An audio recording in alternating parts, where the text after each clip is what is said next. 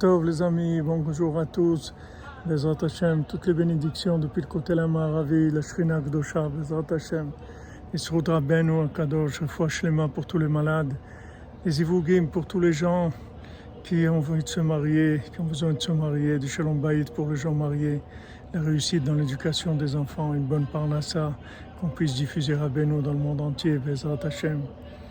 Alors Rabbi Nathan dit Tov Hashem Lakol.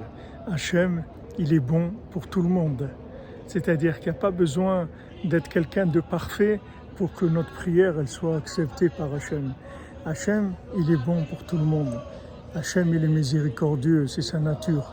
Donc ne regardez pas ce que vous faites qui n'est pas parfait et que ça ne vous empêche pas de prier. Parce que justement, Hachem, toute sa nature, c'est la miséricorde. Et il n'y a pas un plus grand bonheur pour lui que quand on lui demande d'être miséricordieux avec nous et de nous donner ce qu'on doit recevoir que par miséricorde, cadeau gratuit, c'est tout. Même si on n'a pas de moyens. Vous voyez, quand il y a un pauvre qui n'a pas de quoi amener une offrande, alors il amène une petite poignée de farine. Et c'est bien aussi. Hachem, il prend ça comme le meilleur des corbanotes, comme le meilleur des offrandes. Les Hachem, Hachem nous donne la Géoula, Berachmanot, qui nous amène la délivrance à chacun, chacune, individuel et général, que dans la miséricorde, les Hachem. Excellente journée à vous, portez-vous bien, Hachem vous bénisse.